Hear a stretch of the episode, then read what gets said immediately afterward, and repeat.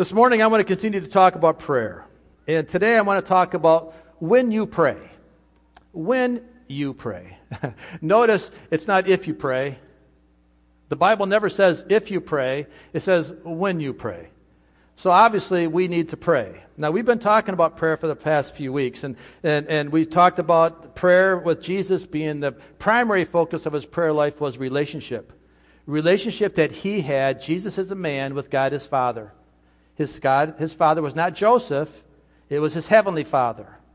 And so Jesus had to develop and maintain and protect his relationship as a man with his heavenly Father. And we spent uh, a day talking about that. Then we talked the next week about protecting this relationship and how important it is that we, as we develop a relationship like Jesus that he had with his Father, we also can have that same relationship with our heavenly Father, and how important it is that we protect that. Because there is an enemy that will steal that. There is an enemy that wants to destroy us and take that relationship away. And so we have to be diligent in our not just developing the re- relationship, but also in protecting the relationship. And then last week we spoke about persistence, daily prayer, how important it is that we stay connected to the Lord in prayer on a regular basis. So today I want to talk about how we do this. When we pray, what do we pray like? What is the meaning of that? And give it. And we're, we're going to go through an example here in uh, in the Old Testament about what it means to pray.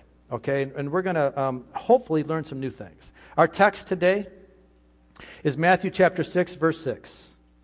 But when you pray, go into your room, close the door, and pray to your Father who is unseen. Then your Father who sees what is done in secret will reward you. Let's pray. Father, we come to you in Jesus' name. And Lord, we are just asking now what it means to pray in secret. What does it mean to be in the prayer closet? And what does closet prayer look like? And how do we glean from this? And where are we going to go with this? And I pray, Father, you just open our hearts and our mind and our spiritual ears and eyes to hear what you'd have to say today. In Jesus' name, amen. So what does this kind of prayer look like in real life? What does it mean to go into your closet and pray in secret? What does it mean? Does this mean that we're going to come out of that closet in a Superman outfit? That all of a sudden all the problems of life are going to vanish and we're going to be superheroes and we're going to be able to uh, answer all the questions of our life and we're going to be uh, living above all the problems of this world? Is that what it means to be in closet prayer? Well, I wish it was, don't you? Man, I wish that was the reality of it all. I wish that I could spend a, an hour or two in my daily closet and then come out and not have to have the problems of this world and be just, life would be grand. Wouldn't that be cool?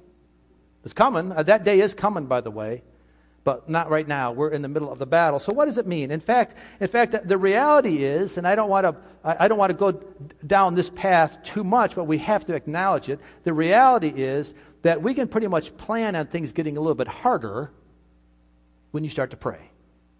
I, I don't want you to get discouraged.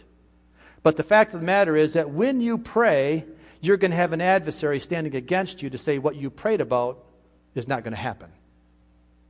We have an enemy that is sure to stand against us and to bring as much confusion and distraction that he can. Because he hates it when I pray.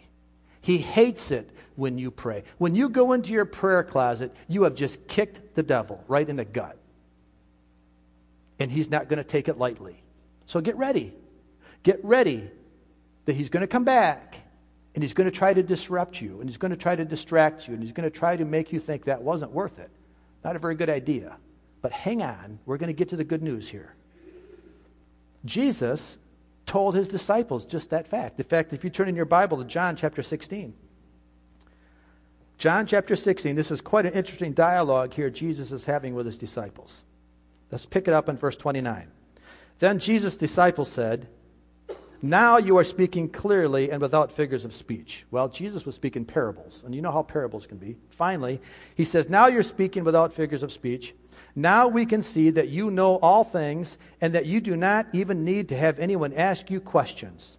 This makes us believe that you came from God." Now Jesus says, in verse thirty-one, "Do you now believe?" Jesus replied, So finally, what Jesus is saying here, guys, you're finally getting it. You're right. I am from God. All right. Now Jesus goes on and he says, a time is coming, and in fact has come, when you will be scattered, each to your own home, and you will leave me all alone. Yet I am not all alone, for my Father is with me. Verse thirty-three, but I have told you these things so that in me you may have peace, because in this world you will have trouble. But take heart, I have overcome the world. So Jesus is making it very clear to his disciples, after his, his disciples finally got it, after they finally realized that Jesus was who he said he was, and he is the Savior of the world coming. But Jesus says, guys, now that you get it, now let me tell you some more things. You're going to be hit hard. The devil's going to come hard against you. But don't worry about it. Take peace, because trouble is coming, but I am greater than the world. And I'm going to overcome it, and you're going to be right there with me. So I just want you to know what's going to be like. And that's all I'm doing this morning as well. I just want us to understand the setting here, that Jesus is all about us. And he's all about us being victorious. But we are still in the battle times. We are still in the we are still in the Middle Earth, if you will.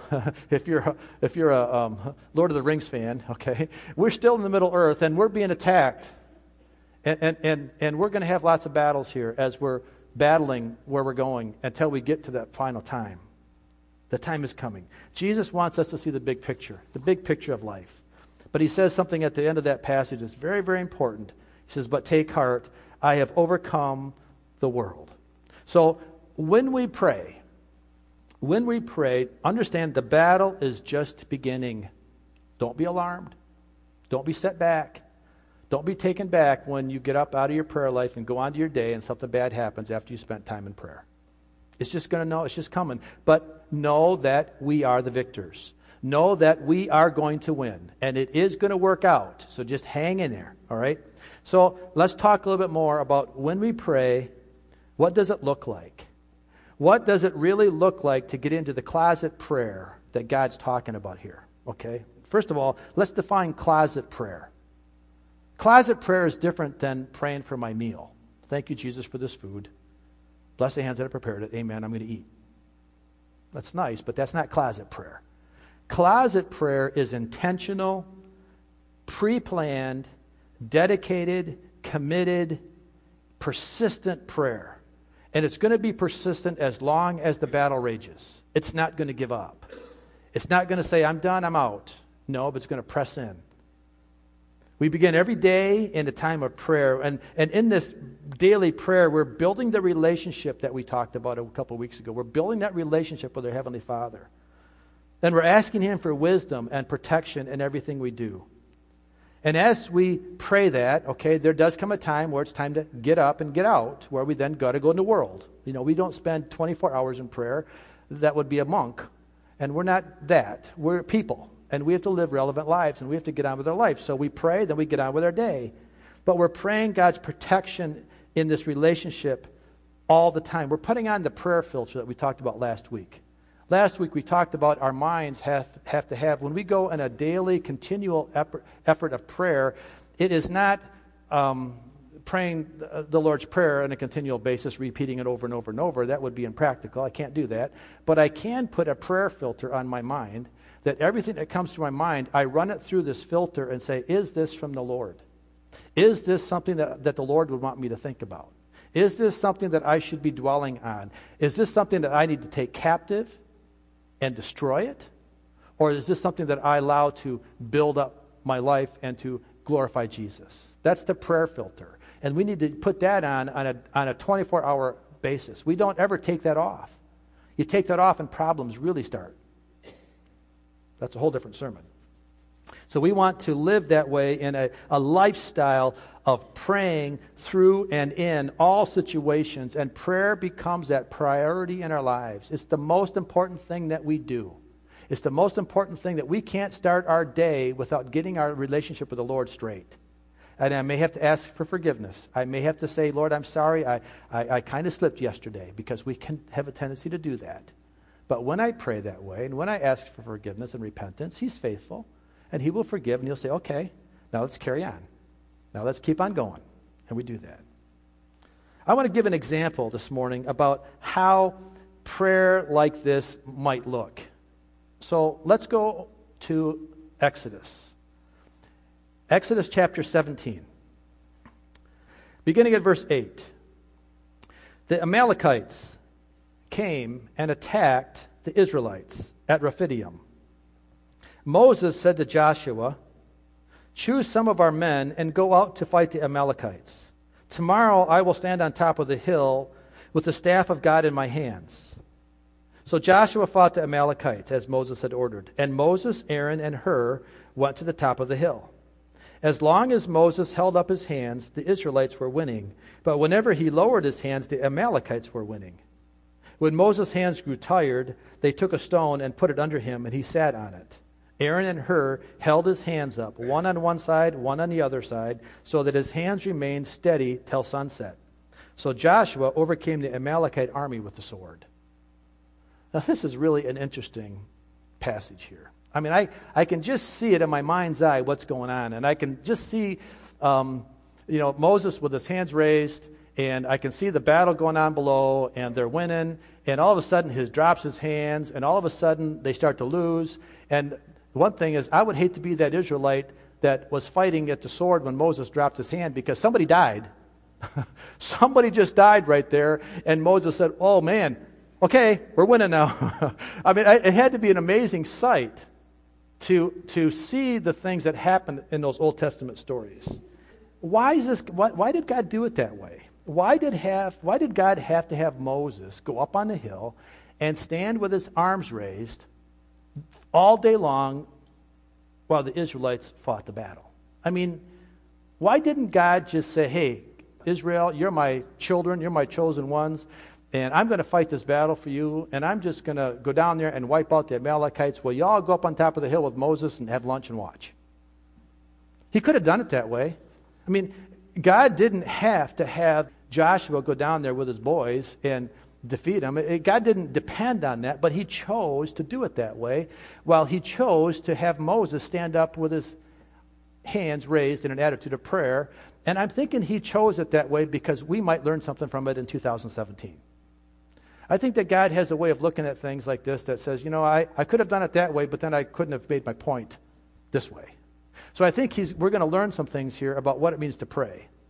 And we're going to see some three, uh, some elements here. Three things, three key points that I want to bring out today is that, number one, God uses people in his plans.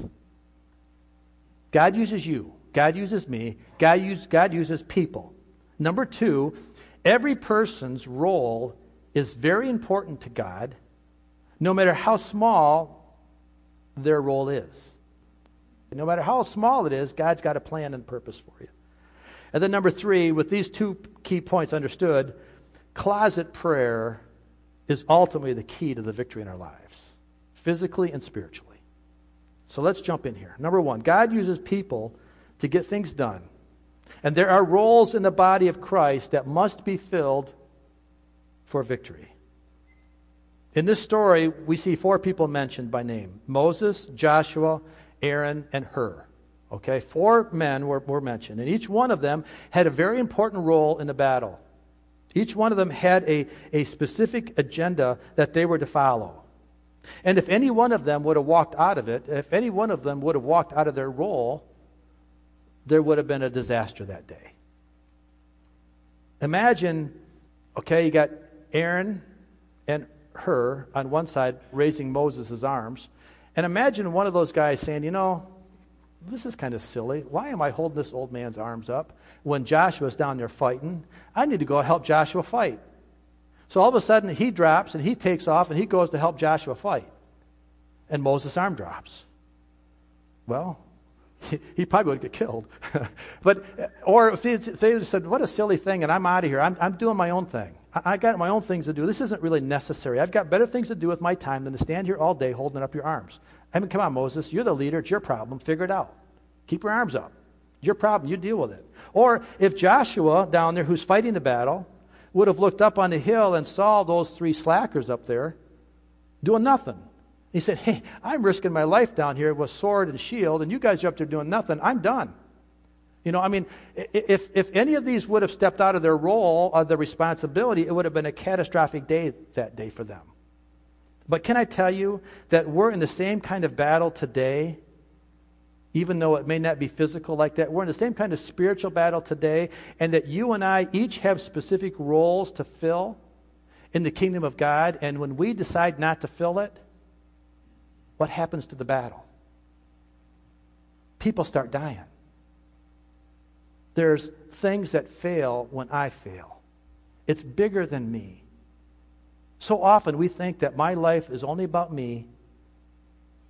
What I do only matters to me. It doesn't have any other impact on anybody else. Well, if Aaron would have thought that and said, hey, it's all about me, I'm going to take off, and Aaron and Hur left Moses up there. His, there's no way Moses could have stood all day with his arms up, and they would have fallen, and the Israelite would have lost because they had better things to do. Well, we're in the same battle today, guys. And, and until we see that, until we see how important the body of Christ is and how we need to come and be part of the team and part of the of the battle team that we're gonna that wins, we're gonna be frustrated.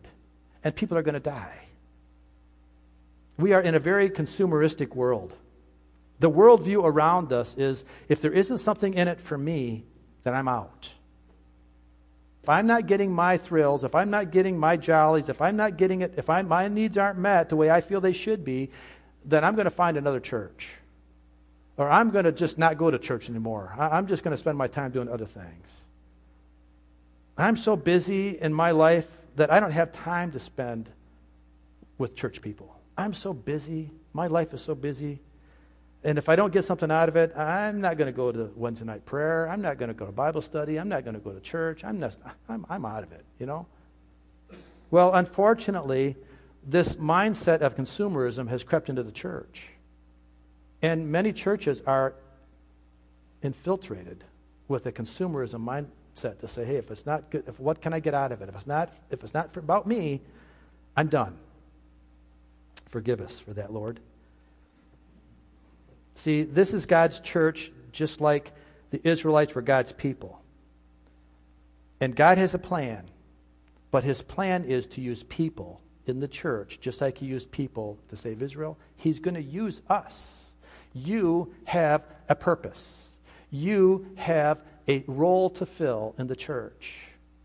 And if you're not filling it, there's a problem. And the problem is really serious for you. I mean, go back to our text. It says, then your Father, who sees what is done in secret, will reward you. Let's not miss that point. So hopefully we understand here that, that as we find our definitive roles and purposes, that we will see the importance of them and we will be diligent in doing them, even if nobody else sees them other than God the Father. Okay, point number two. Every person's role is very important to God, no matter how small they think their role is. This is really important because we miss it when we don't think that what I do is very important.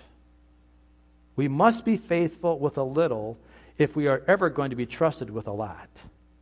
That's a biblical concept. Can I tell you that no matter how big your role or how small your role is in a, in a church, it's very important to God, very important to him that he sees your faithfulness. And maybe you don't think so. Maybe you have this little voice that comes to you that says, you're not that important.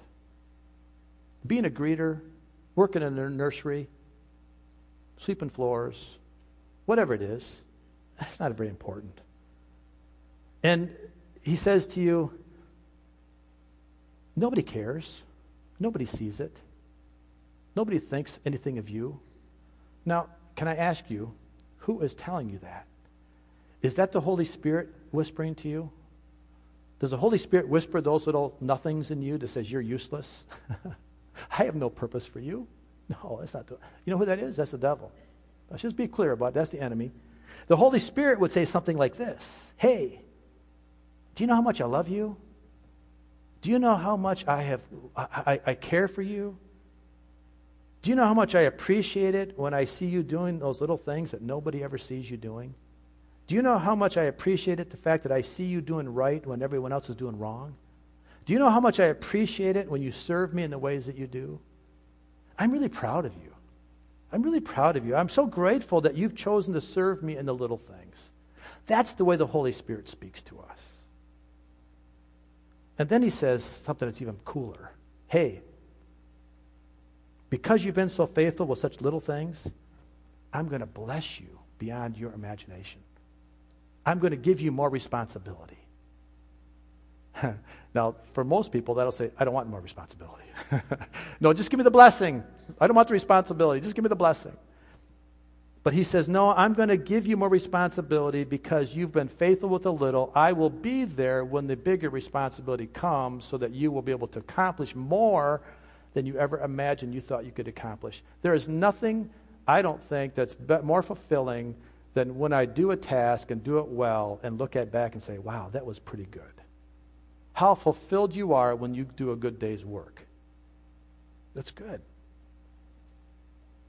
Luke chapter sixteen, beginning at verse ten, it says, whoever can be trusted with very little can also be trusted with much. And whoever is dishonest with very little will also be dishonest with much. So if you have not been trustworthy in handling worldly wealth, who will trust you with true riches? And if you have not been trustworthy with someone else's property, who will give you property of your own? See, the choice is ours. It's in our life's attitudes and about how are we going to pray and how are we going to take responsibility in the little things so that God will be faithful to us in the big things.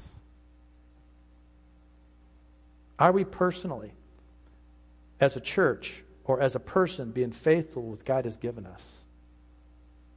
Are we passing the test of being a good steward of our resources, including our time? You know, our time is the biggest resource you have. Money, you can lose it and you can make more money. But you never can make more time. Once time is gone, it's gone. There's nothing you can do to make it up. Nothing you can do to get a redo. Time, our most important element. Are we, are we passing the test of stewardship with our time? Okay. Big questions. And that takes us to number three. Prayer, the key element. Prayer is the heartbeat of God. God is a communicator, proven through the way he communicates between the Father, Son, and Holy Spirit. Between the Trinity, they're constantly communicating, never missing a beat. God wants to communicate to us. Do you know that? God has not created the world, set it in motion, and then just gone back to his little place in the universe and just let us spin wildly out of control down here. He doesn't care. That's called deism. God is not a deistic God. He's a theistic God. We are, whereas he is involved with our lives, and he wants to be involved. He created us, he set us in motion, and he wants to be part of your daily life. He is a communicator. And as we've defined prayer, simply as a, as a man communicating with God, that's all it is. It's very simple. We communicate. It's a two-way street. We pray and we listen. It's more than just dumping on God what we want and then running. It's more than just throwing up our wish list and then saying we're going to move on. The commentary says this, as Moses prayed, it showed Israel's strength and victory depended on their faith in God. They showed this by prayer and obedience. In this situation, when Moses stopped praying, God's power stopped flowing. When Moses stopped praying, God's power stopped flowing. See, God's power flows in my life when I'm a praying person. When I pray, it motivates God. When I pray, when I take the time to spend time first in my prayer life, that's when I get God's strategy in my heart. There's, there, there, there's coming a time to get into battle, but our priority must be prayer first, action second. Prayer first, action second. I, I, I'm very guilty of this. I'm sure many are as well with me, but the sad thing is that most of the time, we're guilty of just getting into the day's activities without spending time in prayer. We just say, God, we got to get on with things. We got we got life. To, we got things to do. I mean, gosh, it's almost getting close to twelve o'clock. We got things to do. All right. All right. I'm going to figure out how to shorten this up. See, Moses could have thought the best plan of attack for the day was to say a quick prayer and then run down and join Joshua in the battle. But that's not God's plan. It, it wouldn't have worked well that day. So often we jump out of our prayer closet and into our wardrobe closet before we take the time to hear what the Lord's trying to tell us to do. And the Lord said, that's not my plan. I think he knows about our busy schedule. And I think that he knows that if we would just take the time to ask, that he'll reward us. Matthew chapter seven, verse seven and eight, ask, and it will be given to you. Seek, and you will find. Knock, and the door will be opened to you. For everyone who asks receives. The one who seeks finds. And to the one who knocks, the door will be opened. Ah, it's a very widely quoted scripture, but it's often forgot about. We quote it, but do we really know what it means? Jesus is encouraging here active patience in our prayer. Active patience. Now, what does that mean? Active patience. We often think that patience is a time of inactivity, which is really hard for people. It's hard. People like commotion. They like action. They like things to be moving forward. I hate to sit in traffic. I, I, I will take a detour just so that I can keep moving, thinking I'm going to get there faster, and I might have gone ten miles further and get there half an hour later rather than sit and wait for that traffic to clear up. Anybody with me? Yeah. See, we like commotion. We like activity, but God says, no, I need active patience. Patience is a virtue. Just be with me in prayer. Chris, stop telling stories. I can't talk about you, so you can't talk about me. God is waiting for us to be quiet in our prayer time. You know, that there is that, that holy silence that's very awkward. We come together on Wednesday nights and we pray, and if it's th- more than thirty seconds of somebody talking, like, every eyes are open, what's going on? How come we're not talking? And the Lord said, yeah, active patience, just sit in my presence. Listen. Listen to what I'm saying. Asking, seeking, knocking. Asking means that we are to, that we recognize our need, and that as we ask God to meet, that we trust that God hears our prayers and he's in the process of answering. Seeking means that our request is in earnest and we are willing to obey God and pursue his purposes when he responds with an answer or an instruction. We're seeking, we're active. Knocking means that we keep bringing the request to God even when he doesn't appear to be responding as quickly as we think he should be. Prayer is a continual process of seeking, asking, and knocking, and it's not a sign that we don't have faith. Active patience is no way a lack of faith, but it's a way for us to stay connected to our Father and to keep that prayer door open, that, that relationship door. It's proving the fact that we are recognizing him as our source of the solution that we so badly need and that we are hungry to receive all that he has for us. Matthew six thirty-three, but seek first his kingdom and his righteousness, and all these things will be given to you as well. Seek first his kingdom and his righteousness. Spend our time seeking first him, relationship, and then all these things will be given to you. It's so much more effective when we pray that way. It's so much more effective when we start our day off that way, and we live our life in an attitude of seeking the Lord first. And when you pray.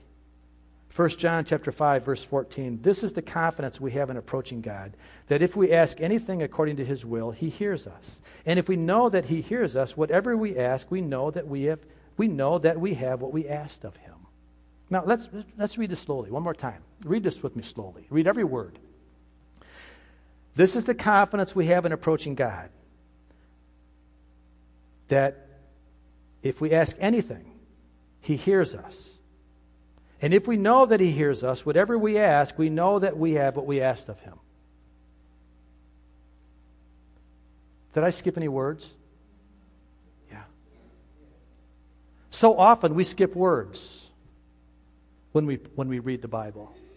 This is really cool. This is like, man, I'm a kid in a candy store, and I'm going in and I want every piece of candy here, and I want the Reese's, I want the Butterfingers, I want the M and M's, I want them all. I'm just going to keep filling the cart because God says if I ask for anything, he's going to give it to me.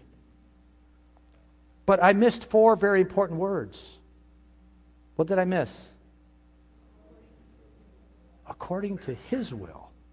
Wow. You mean God's got something to say about this? You mean God's got something to say about my prayer time? Jackie, would you come, please? The four key words to prayer. When we pray, according to his will. When I can get my heart so close to the heart of the Father that I start praying his desires, I start praying his will, that is closet prayer. That is being like Moses, standing up on the hill with my hands lifted up in an attitude of prayer all day long while the battle rages and we win. That was his will. But when I start saying, God, you know, that's too much for me. That's too fanatical for me. Uh, that's too much time for me. No, I'm going to put my hands down. I'm going to jump in myself and figure it out myself. All of a sudden, the battle starts going awry. And then I start saying, God, wait, wait, wait, wait. Come bail me out. And God said, that's not my will. You're not following my will. You're not praying my will. When I pray God's will, the battles are won. How do I know God's will? I know God's will when I spend time in prayer listening to him. When I give him the time, when I give that, when I have the relationship.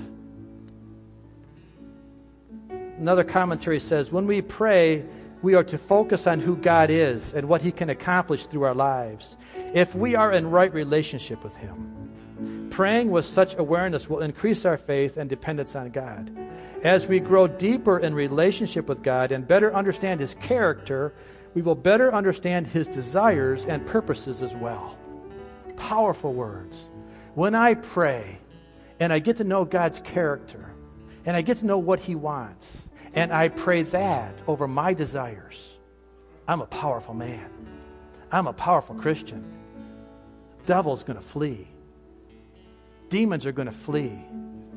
Problems are going to seem minor now because I have the will of God in my life. God is faithful, and he always answers prayer. So if you find yourself maybe seemingly getting prayers that are unanswered in your life, I would encourage you to examine your heart. Examine your life. Look at your prayer time a little differently and see, when was the last time? When was the last time that you went into the prayer closet and you didn't come out until you had the answer? When was the last time you spent more than ten minutes? I was talking to David. David, I went back and did some research what you said. The average amount of time that a person prays, according to Barna, this blew me away. The average amount of time a person prays a day, according to Barna, is one minute. The average amount of time that a pastor prays in a day is five minutes. Seriously. What kind of prayer life is that? What kind of power are people going to have if that's all the time that we spend in prayer? Now, I'm hoping that we're well above the average on all of this. But it does make me aware of the fact that if I am not spending time with the Father, getting to know his character, getting to know what he wants, then how in the world can I be an effective Christian in this crazy world? When I pray, oh, when I pray, I have to be closet prayer.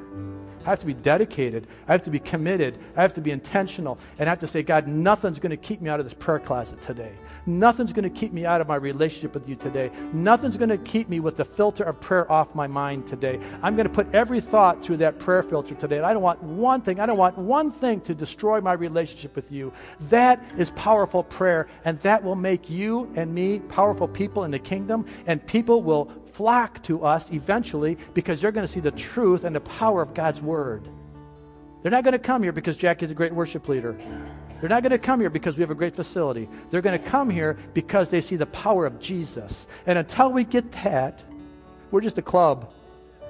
And I don't want to be a club. Would you stand with me, please?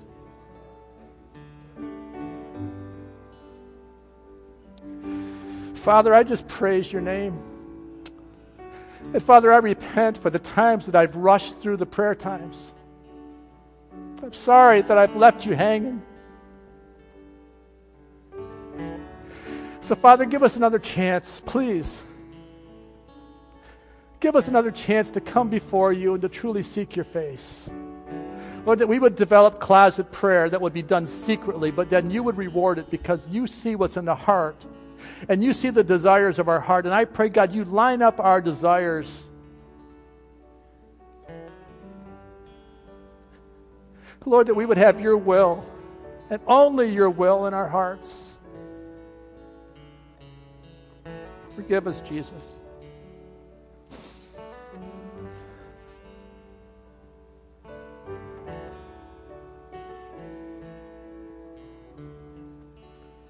Let's sing the song Jackie's playing. To the river I am going, bringing sins I cannot bear. Come and cleanse me, come forgive me, Lord.